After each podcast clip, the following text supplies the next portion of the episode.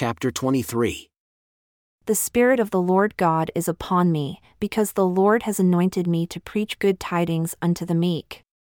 He has sent me to bind up the broken-hearted, to proclaim liberty to the captives, and the opening of the prison to them that are bound. To proclaim the acceptable year of the Lord and the day of vengeance of our God. To comfort all that mourn. To appoint unto them that mourn in Zion, to give unto them beauty for ashes, the oil of joy for mourning, the garment of praise for the spirit of heaviness, that they might be called trees of righteousness, the planting of the Lord, that he might be glorified. And they shall build the old wastes, they shall raise up the former desolations, and they shall repair the waste cities, the desolations of many generations.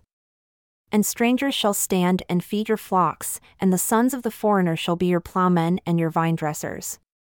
But ye shall be named the priests of the Lord, men shall call you the ministers of our God, you shall eat the riches of the Gentiles, and in their glory shall you boast yourselves.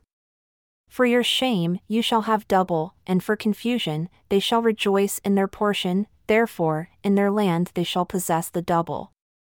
Everlasting joy shall be unto them.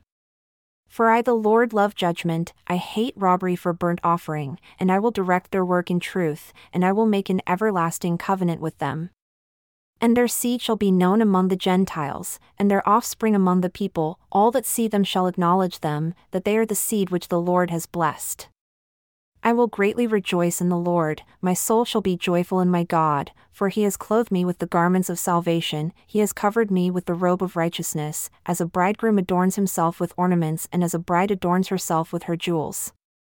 For as the earth brings forth her bud, and as the garden causes the things that are sown in it to spring forth, so the Lord God will cause righteousness and praise to spring forth before all the nations.